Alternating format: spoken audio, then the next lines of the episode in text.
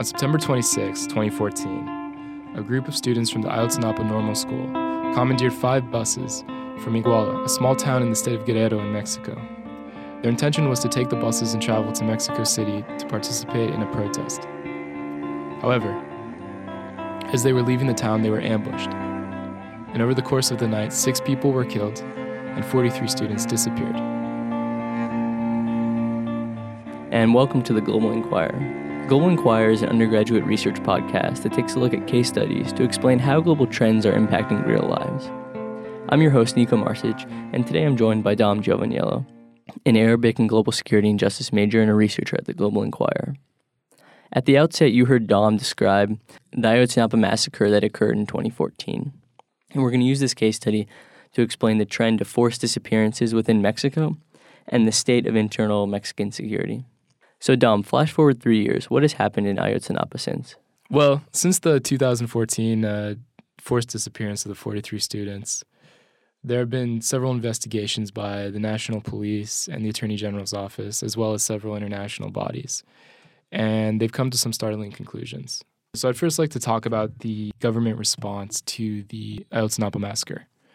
First of all, within a, a week of the massacre, authorities found an unmarked grave with 38 bodies in it just outside of Iguala. However, it eventually became clear that none of the bodies within that grave were of the students who disappeared. And so this is a testimony to the fact that Ayotzinapa is not an isolated incident and that it's indicative of a larger problem across Mexico. Which is why it's so concerning that the federal government responded in such a negligent and disinterested way. It took 10 days for President Enrique Peña Nieto to actually directly address the Ayotzinapa massacre.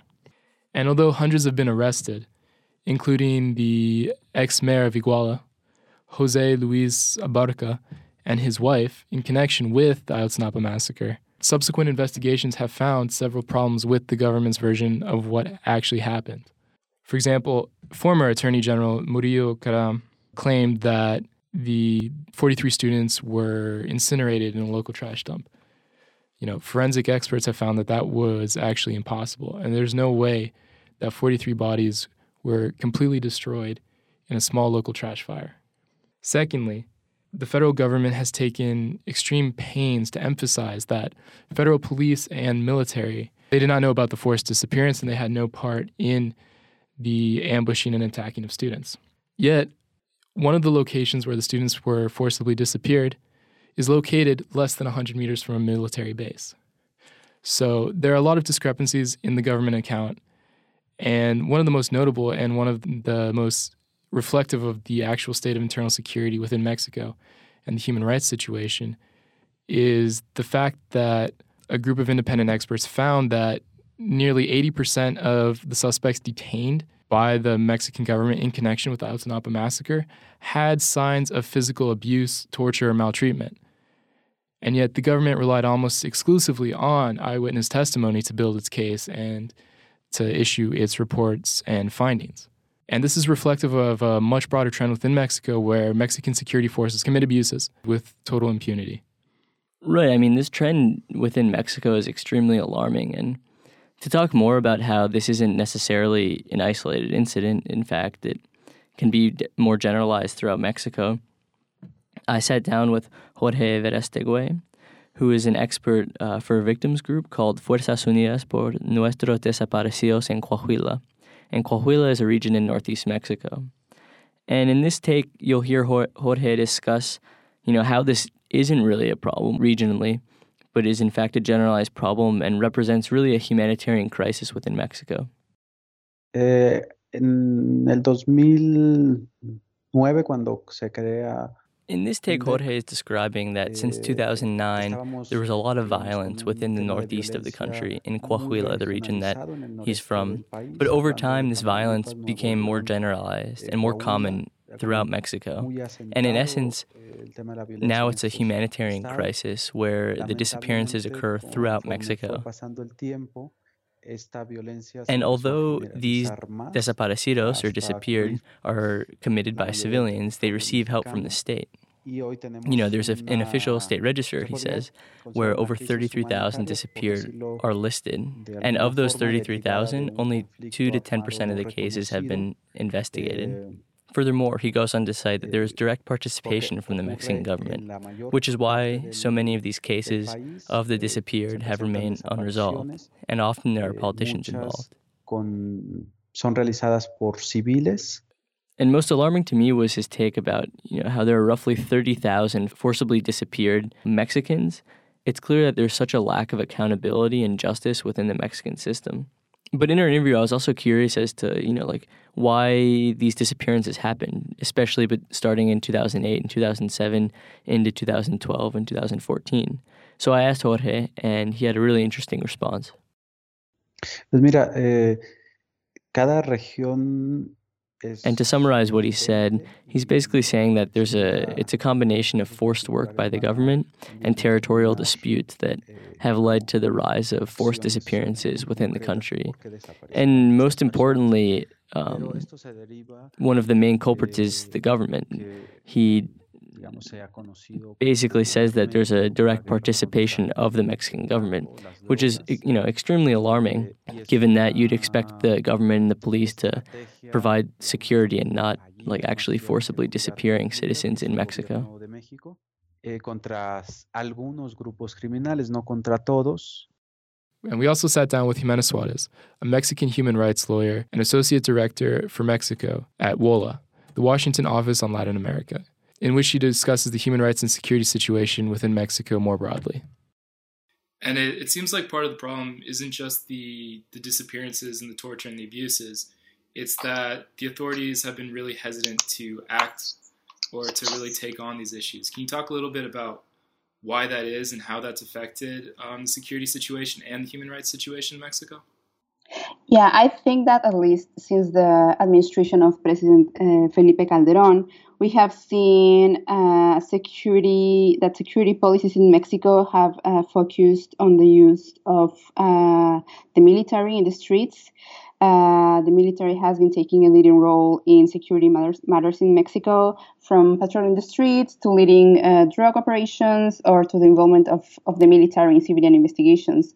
So I think that in in this situation, the efforts to strengthen civilian institutions has taken a backseat to this approach. Uh, and this decision of using the military to address any security risk in Mexico has had really bad consequences. I will just point maybe two of the most important.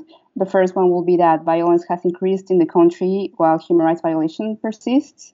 Um, and the second will be that soldiers and also organized crime uh, and all those who commit uh, human rights violations and atrocities are rarely held accountable for the abuses. So I think that altogether that has led to a really concerning um, situation like, in, in, terms of security and human rights in the country. And what, in your opinion, is, is responsible for the alleged human rights abuses committed by the Mexican security forces? Is it mostly due to a lack of accountability, or are there some other factors that are really um, leading or pushing this this problem?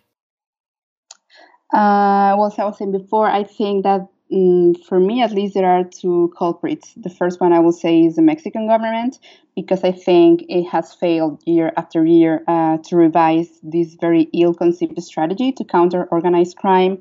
Uh, and I also think uh, criminal organizations uh, in Mexico have become more violent and have committed um, atrocities without actually being held accountable. And they have committed atrocities against Mexicans, but also against migrants in transit. So I will point to both the government and criminal organizations for for how things are in Mexico now.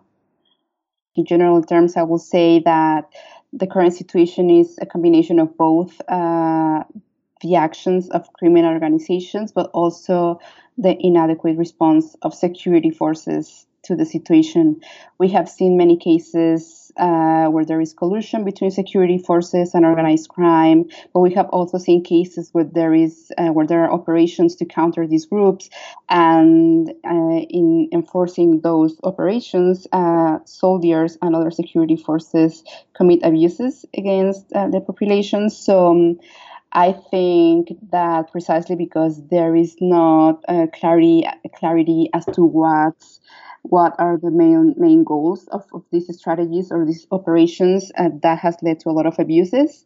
Um, and that has also led to avoid discussions that we still need to have in Mexico, I think, about police reform and about the collusion of uh, organized crime with some security forces uh, at federal and state level.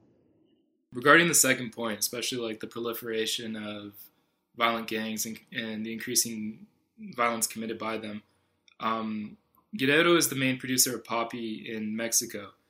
Um, and the United States is going through an opioid epidemic right now. Uh, to what extent has the U.S. opioid uh, crisis fueled violence in Mexico and and further exacerbated this problem? Well, I think that, yeah, indeed, the US opioid crisis has made things worse in Mexico, but I also think that the inadequate response of the US and Mexico governments uh, has also led to this crisis.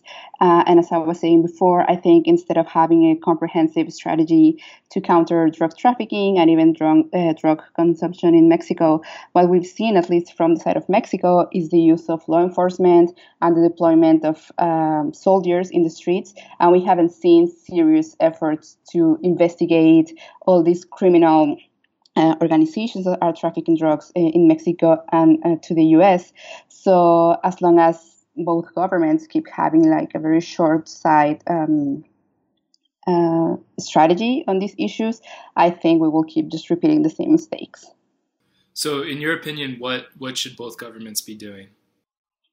I think they should focus instead of uh, using soldiers and a militarized strategy. I think uh, it would be good for them to strengthen um, civilian institutions such as the prosecutor's office in Mexico or the police.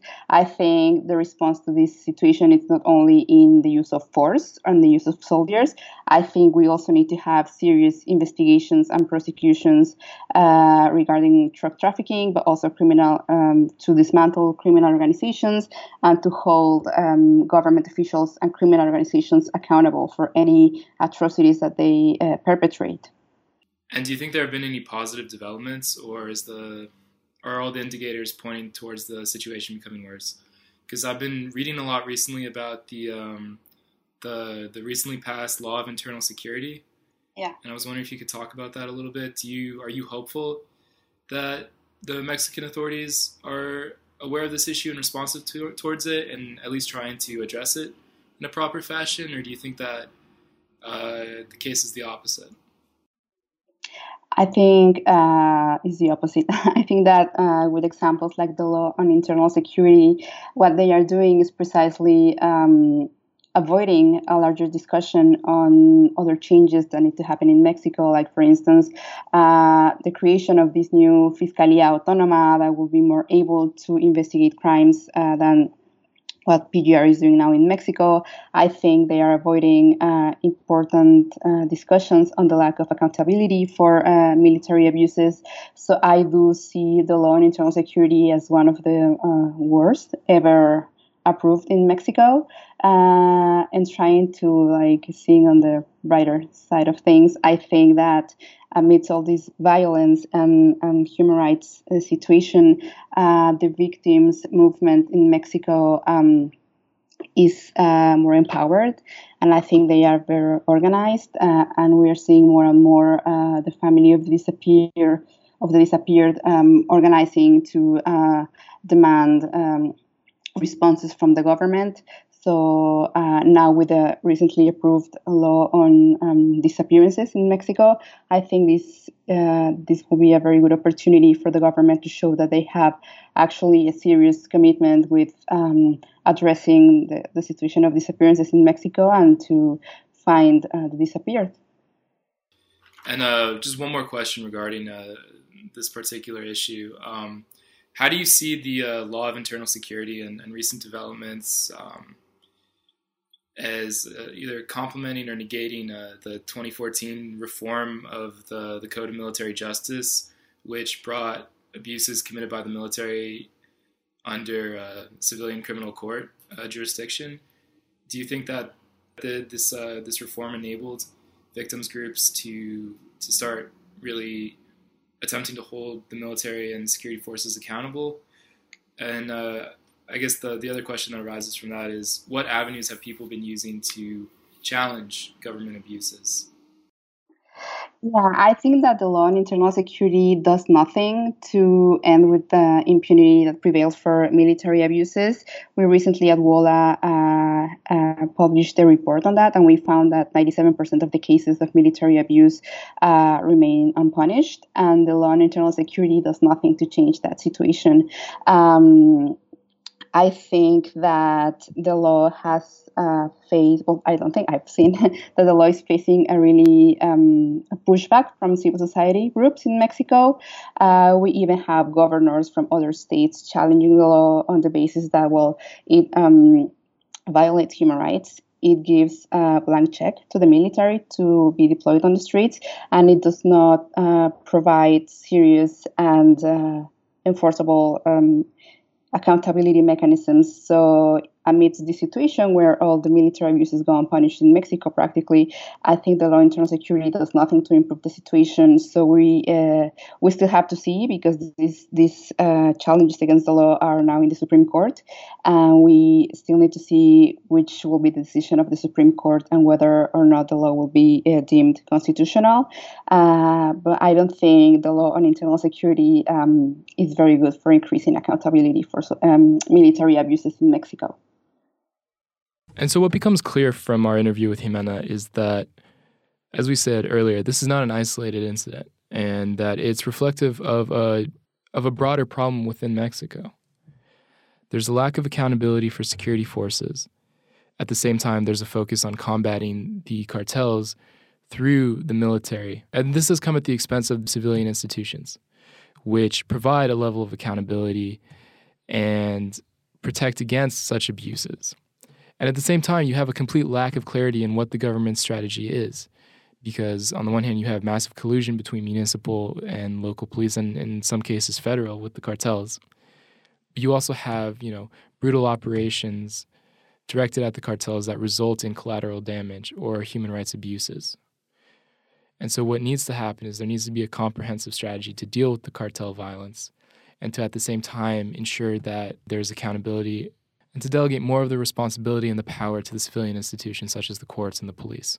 Right, because unfortunately, as Jorge describes in this take here, there really haven't been any positive developments lately.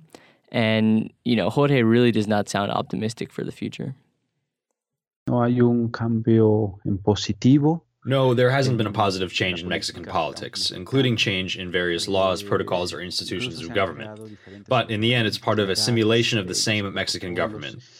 They have this actual intention of making changes in these cases, and not just in localized ways. But, like I said, the problem is the direct participation of the government in the disappearances of these people. So look, if the police are responsible for the disappearances, they are also responsible for finding the disappeared casos y que los casos sean localizadas. Yeah, I mean, as he as he says, Mexico is a country of impunity. The government is bo- is both the criminal and the investigator, and until civil society improves and strengthens in Mexico, it's hard to imagine that much change will exist within the internal state of security in Mexico. And so, this is actually where we see some hope in the situation for Mexico. Although the government has, in many ways, doubled down on its current approach, passing such laws as the law of internal security, which actually increases the authority and purview of the military in fighting the cartels. There has been a significant mobilization of civil society organizations and victims groups to challenge the government and to provide some level of accountability.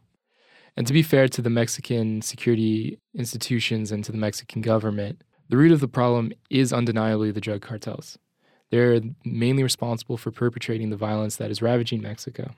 And Guerrero, which is Mexico's largest heroin producer and the most violent state in Mexico, is an extreme example of the situation within the country.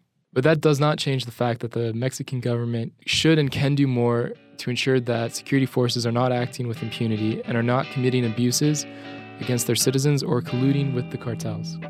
And that'll do it for today's episode. I want to thank Dom, Ximena, and Jorge for doing this great research and interviews. Uh, we really appreciate it. While you're at it, you can give us a rating and comment on iTunes. We really appreciate all the support. And you can check out our new website at www.globalinquirer.org to check out our new content, our blog, and even after hours where we explore earlier episodes and do a little previewing for the future episodes. Our next episode will feature a little highlight from the previous episodes this semester as Global Inquirer goes on a little spring break. We'll see you next time.